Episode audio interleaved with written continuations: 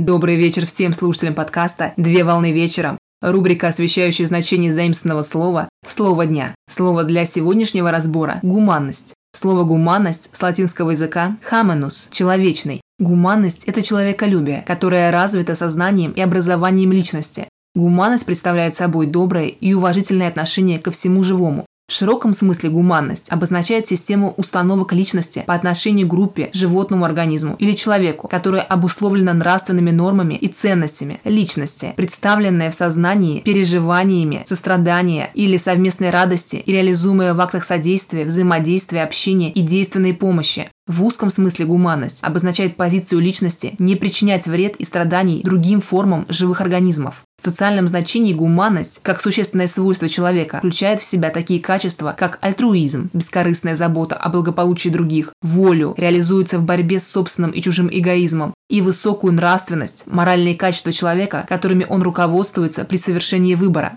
На сегодня все. Доброго завершения дня. Совмещай приятное с полезным. Данный материал подготовлен на основании информации из открытых источников сети интернет с использованием интернет-словаря иностранных слов.